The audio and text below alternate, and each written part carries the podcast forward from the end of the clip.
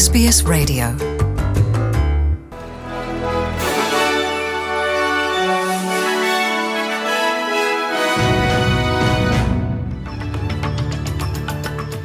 Os destaques do noticiário desta quarta-feira, 1 de junho. Na sua companhia, Luciana Fraguas. Os novos ministros do governo trabalhista foram empossados na casa do governo. Pela primeira vez, 13 dos 30 ministros são mulheres. O primeiro-ministro Anthony Albanese também fez da diversidade um foco no novo ministério. O ministro da Indústria e Ciência, Ed Hussick, é o primeiro-ministro de gabinete de origem muçulmana. A ministra da Educação Infantil e da Juventude, Annie Alley, tornou-se a primeira mulher de origem muçulmana a ser empossada como ministra. A grande surpresa foi Tânia Plibersek, que foi retirada da pasta da Educação e das Mulheres e colocada para cuidar do portfólio do Meio Ambiente e Recursos Hídricos.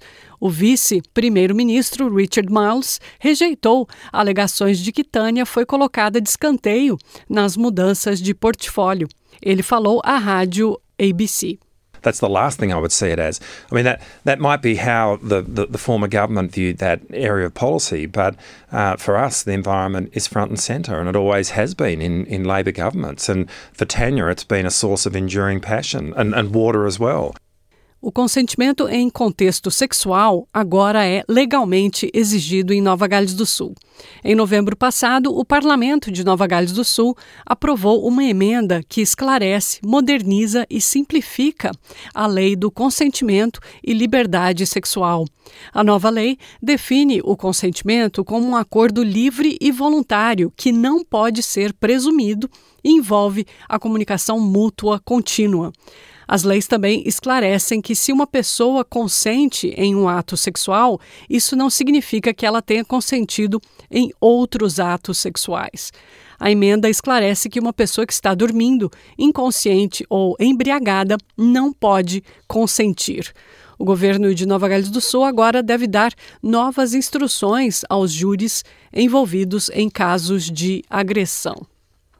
O presidente americano Joe Biden recebeu a premier da Nova Zelândia, Jacinda Ardern, na primeira visita de um líder neozelandês à Casa Branca desde 2014.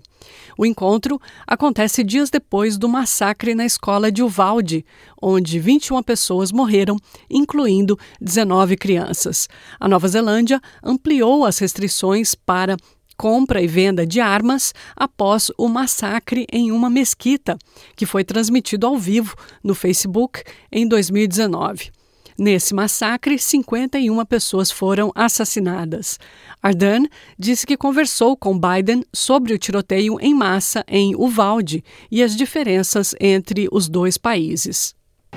Uh, our experience demonstrated our need for gun reform, but it also demonstrated what I think is an international issue around violent extremism ter- and terrorism online. Uh, that is an area where we see uh, absolutely a partnership that we can continue to work on those issues. All I can do is reflect on New Zealand's own experience, and it did happen to us. And sure, it may not have been a frequent occurrence, but it happened. Uh, and in the aftermath of that, the New Zealand public had an expectation that if we knew what the problem was, that we that we do something about that. Now, the context I have to give is our political system is very different. Uh, we had the ability, with actually the unanimous support of parliamentarians, to place a ban on semi-automatic military-style weapons and assault rifles, and so we, we did that. But the New Zealand public set the expectation first and foremost. O presidente ucraniano Volodymyr Zelensky agradeceu à União Europeia por proibir a entrada nos países de quase todo o petróleo vindo da Rússia. Falando em um discurso em vídeo, Zelensky disse que a decisão da União Europeia de cortar a maior parte das importações de petróleo russo significa que a Rússia não poderá mais financiar a invasão na Ucrânia. Європейські країни погодились на значне обмеження імпорту нафти з Росії, і я вдячний усім, усім, хто працював для досягнення цієї згоди.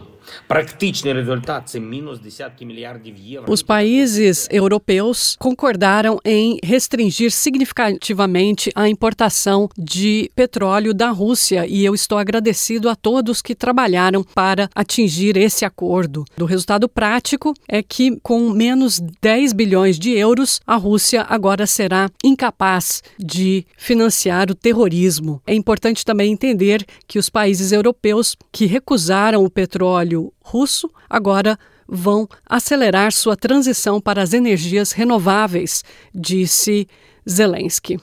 A Ucrânia diz ter identificado mais de 15 mil casos de supostos crimes de guerra durante a invasão russa no país. A procuradora-geral Irina Venediktova disse que os supostos crimes incluem ofensas sexuais cometidas por soldados russos contra mulheres, crianças, homens e idosos, e os suspeitos de perpetrarem esses crimes de guerra incluem políticos e altos oficiais militares.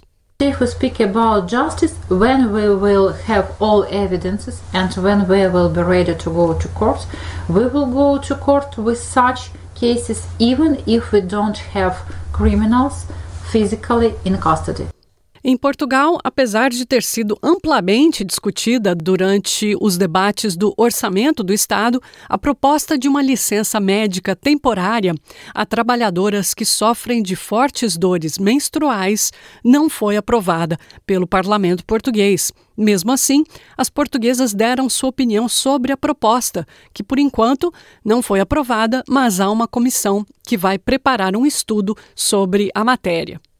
São dores que a gente não controla, não é? Então é, é importante.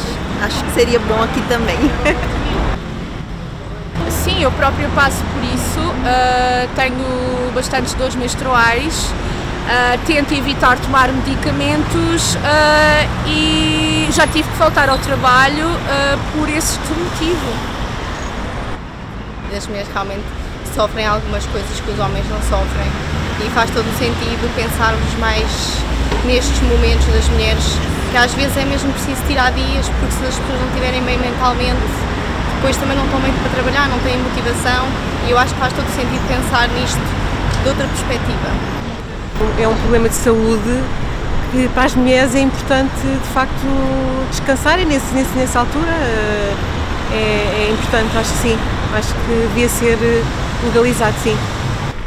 O governo espanhol aprovou um projeto de lei que amplia os direitos ao aborto para adolescentes e pode tornar a Espanha o primeiro país da Europa a autorizar as trabalhadoras a ter licença menstrual remunerada. No Brasil, o presidente do Banco Central, Roberto Campos Neto, disse que o país tem a maior inflação do mundo entre os países emergentes, devido ao preço dos alimentos e o custo da energia. Ele explicou que o aumento do consumo de bens durante a pandemia gerou mais demanda por energia e elevou a inflação. Ele informou ainda que a inflação estava parando de acelerar no mundo quando a guerra entre a Rússia e a Ucrânia começou.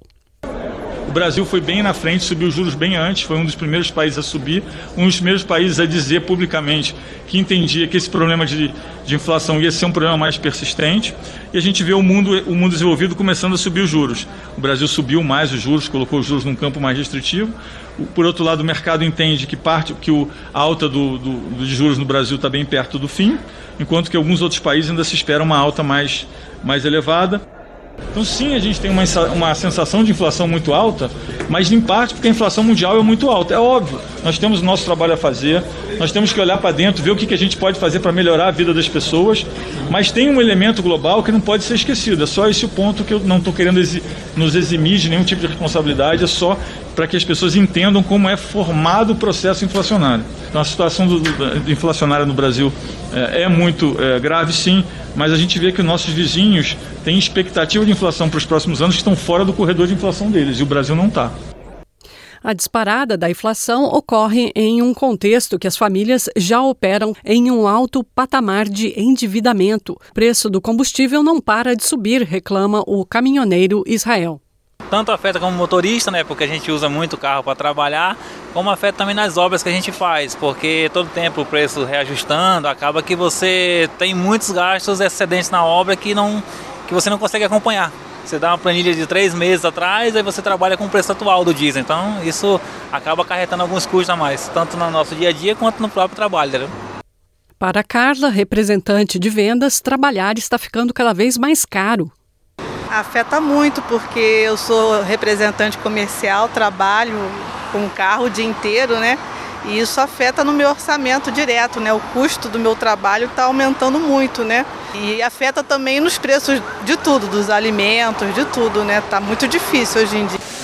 Após dois anos de restrições impostas pela pandemia da Covid-19, os turistas começam a voltar ao Brasil. Segundo dados da Embratur, nos quatro primeiros meses deste ano, a entrada de turistas estrangeiros no país foi 60% maior que em todo o ano de 2021. De janeiro até abril de 2022, mais de 960 mil pessoas entraram com visto de turista no país. No ano passado inteiro, não foram nem 600 mil. Ouça a reportagem da Rádio Agência Nacional. Segundo o presidente da Embratur, Silvio Nascimento, os países que mais enviaram turistas para o Brasil foram a Argentina, Estados Unidos e o Paraguai. Ele comemora a volta dos empregos no turismo nacional. No mês de fevereiro, somente em novos postos foram criados 18.540 empregos, resultando em um aumento de 9,7% no total de pessoas empregadas no setor, quando comparado a fevereiro do ano passado. Segundo o Banco Central, somente em janeiro e fevereiro deste ano, os gastos de turistas estrangeiros no Brasil chegaram a 781 milhões de dólares. A Embratur deve lançar ainda neste ano mais três campanhas para incentivar que turistas dos Estados Unidos, da Europa e da América Latina venham visitar o Brasil. Want to hear more stories like this? Listen on Apple Podcasts, Google Podcasts, Spotify, or wherever you get your podcasts from.